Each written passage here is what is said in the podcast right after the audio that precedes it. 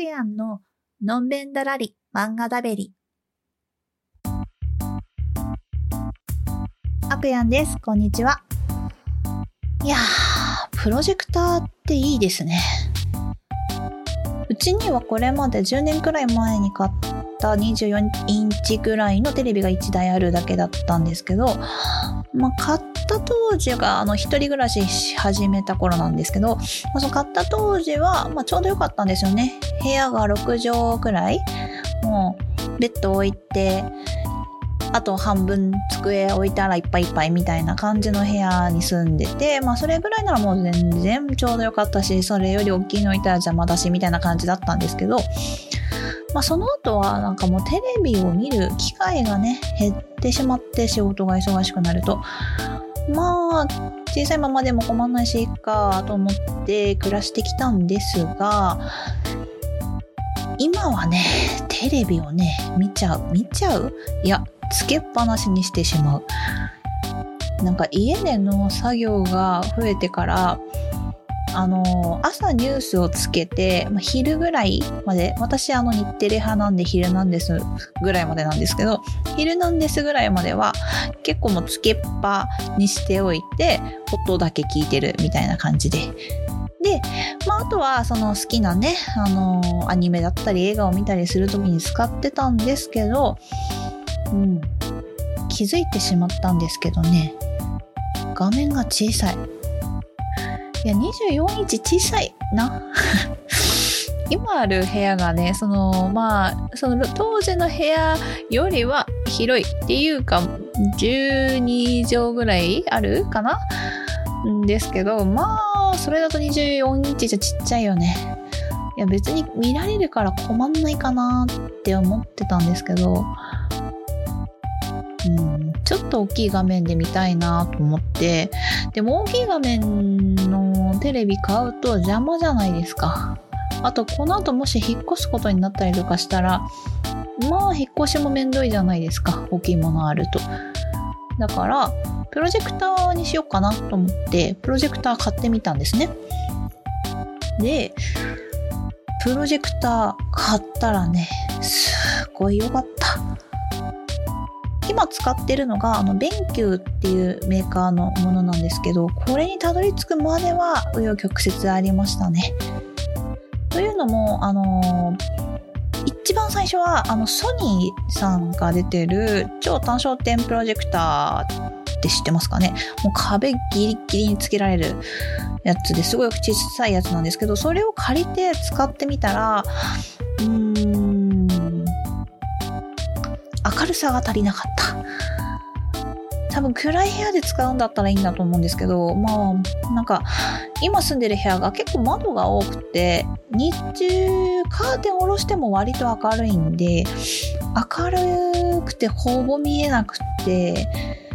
で、やっぱちょっとよく、見た目はね、好きだったんだけど、会えなく、諦め。じゃあ、やっぱりルーメンっていうあの明るさの単位でルーメンってねあるんですけどが大きい数値の方がいいのかなと思ってそのルーメンの大きいやつを中華製のやつで2万円くらいとかで Amazon で売ってるんで、まあ、それをね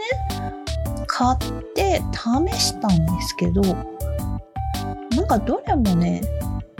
別に明るくなくてあれ？おかしいな。みたいな。うんほんとねそれで何度か泣きましたね。はい。とはいえねエプソンとかね日本のメーカーのやつ高いんですよね。いやーね。いや国産ってやっぱ信用できるってことだよねきっとね。まあ、で、その結果、まあ、どうなったかというと、ベンキューさんはですね、あの、台湾発のメーカーなんですけども、もう日本市場に出てきてから、まあ、それなりにもう根付いてるんじゃないかな。私、ディスプレイとかを以前、あの、体験で使わせていただいたことがあるんですけど、その時もディスプレイすごい使いやすかったんですよね。なので、まあ、ベンキューさんのプロジェクターなら間違いないだろうと思って買ってみたら、はい、案の定大正解。いやー、大きい画面で推し見られるの最高なんで、皆さんにもプロジェクターおすすめしたい。はい。そして今回紹介するのはそんな大画面で見たくなっちゃう美人さんが出てくる麗しの酔いの月です。閉まりそうな電車の扉挟まれそうな駆け込んできた女子高生。そこにさっと手を差し伸べるイケメン。これは恋しちゃう。と思いきや、まあ、イケメンが着ているのは制服のスカート。学校では王子とあだ名がつくほどにどこからどう見てもイケメンな彼女の名前はよいちゃん。そこら辺の男の子より見た目がかっこよければ動作もかっこいい。何から何までイケメン要素しかない。少女漫画のヒーローにぴったりなんだけどまあやっぱりね中身は女の子で。女の子として扱ってもらえないことにうんまあモヤモヤを抱えて過ごしている日々でしたそんなある日学校内でとっても失礼めな、えー、これまた王子扱いされているうん、ちょっとウェイウェイ系な男子の先輩と知り合ったことで、よいちゃんのモヤモヤが少しずつ軽くなっていきます。そして2人の関係性もどんどん変わってぐぐっと親密になっていっちゃうんだなこれが。はあ、少女漫画。えー、こちら数々の素敵少女漫画作品を生み出している山森美香さんの新作です。前作の椿町ロンリープラネットもとっても素敵な話で大好きでした。こちらはそのうちあのね、また改めて紹介したいぐらい本当に大好きです。山森さんの作品は絵が美しいのはもちろんだけど、キャラがね、みんなね、可愛いんです。女子も男子も可愛い。まあ、言うても、少女漫画なので、そのリアリティがあるという感じでもない。でも、夢の見せ方が絶妙。そういう展開になったら素敵だなっていうシーンをただそのままに実現するんじゃなくて、さらに独特のエフェクトを処理で追加した感じ料理の写真美味しそうに撮るの上手い人いるじゃないですか。それの漫画版っていうか、そのままあることをそのまま以上に見せる漫画映えの達人。一コマ一コマで見せるキャラの表情や気持ちの変化が、ああ、いいってなるんですよ。自分がこれまでに出会ったかっこいい系の女性は